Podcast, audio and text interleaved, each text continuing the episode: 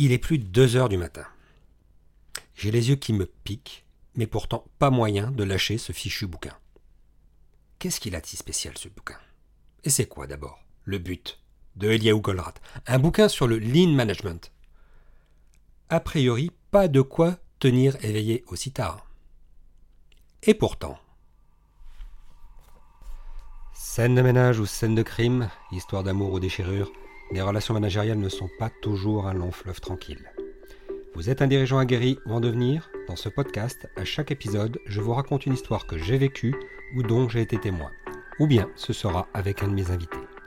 Et de toute bonne histoire, il y a un enseignement à tirer. Dans cette toute première édition de Scène de Management, je vous parle du jour où j'ai redécouvert le pouvoir des histoires. Parce que ce bouquin, c'est vraiment mon premier choc en management, une révélation. Plus que le fond, c'est la forme qui m'a retenu. Expliquer le lean management avec un roman. Le voyage du héros dans le monde du lean management.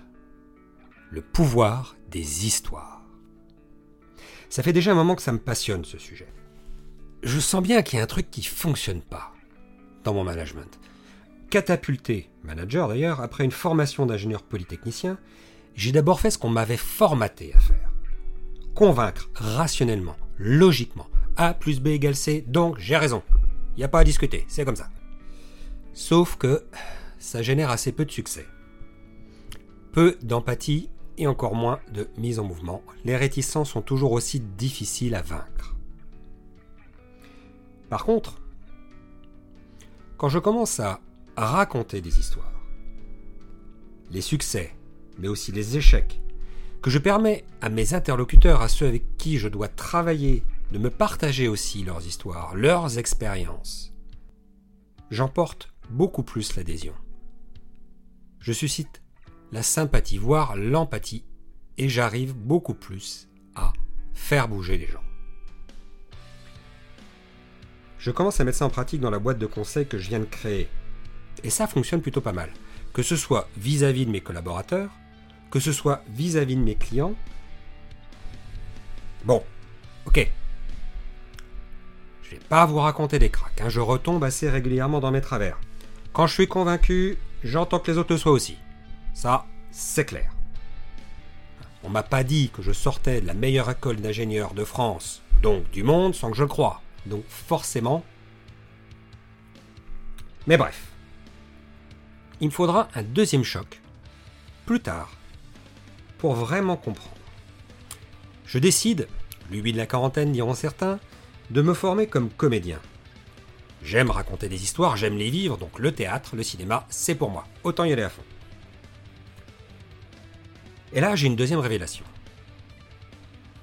Dans la formation de comédien, on vous apprend que pour franchir la rampe, pour toucher son public, il faut être sincère. Il faut vraiment ressentir les émotions que vous voulez communiquer. Un comédien doit vraiment être amoureux quand il dit je t'aime, au moins sur scène. Un comédien doit vraiment être en colère quand il dit je vais te tuer. Sinon le public se dit c'est trafiqué. C'est quoi ce jeu? Je comprends pas. C'est barbant. Oh là là, il surjoue. Il n'est pas sincère. Eh bien, en management, c'est pareil. On ne peut pas obtenir de résultats si la relation est fausse, froide, voire manipulatrice. Alors si, on peut obtenir des résultats. Mais à quel prix? La relation devient mauvaise, difficile. Parfois ça finit en burn-out, en dépression, Combien de fois on a vu et on a entendu parler de ce management nocif par la pression qui peut être mise sur les collaborateurs. Je commence donc à mettre en pratique ces deux enseignements. Raconter des histoires, être sincère, franc, prendre le temps de l'écoute. Les histoires, elles sont plus belles quand elles sont construites à plusieurs. Et mon management s'en trouve transformé mon ancien associé, mes clients, mes collaborateurs, tout le monde m'en fait la remarque. Je suis donc convaincu maintenant qu'il est possible véritablement d'améliorer les relations managériales en entreprise. D'avoir un management plus respectueux, plus responsable et pourtant tout aussi efficient. Voire plus encore que le management traditionnel, un peu paternaliste, par la pression, par les objectifs intenables. Vous êtes dirigeant d'entreprise en croissance. Peut-être êtes-vous en train de recruter, peut-être êtes-vous en train de lancer des projets. C'est à vous que je veux parler. Je vous parlerai des relations managériales versus les résultats en management. Je vous parlerai de convaincre versus mobiliser. Je vous parlerai de faire comprendre versus faire agir. Et pour ça, j'utiliserai ce que j'aime faire, le levier du storytelling, de la narration. Je vous raconterai des histoires. Alors attention, j'ai bien dit des histoires, pas des bobards. Dans ce rendez-vous hebdomadaire que je vous propose, mes invités partageront leur vécu.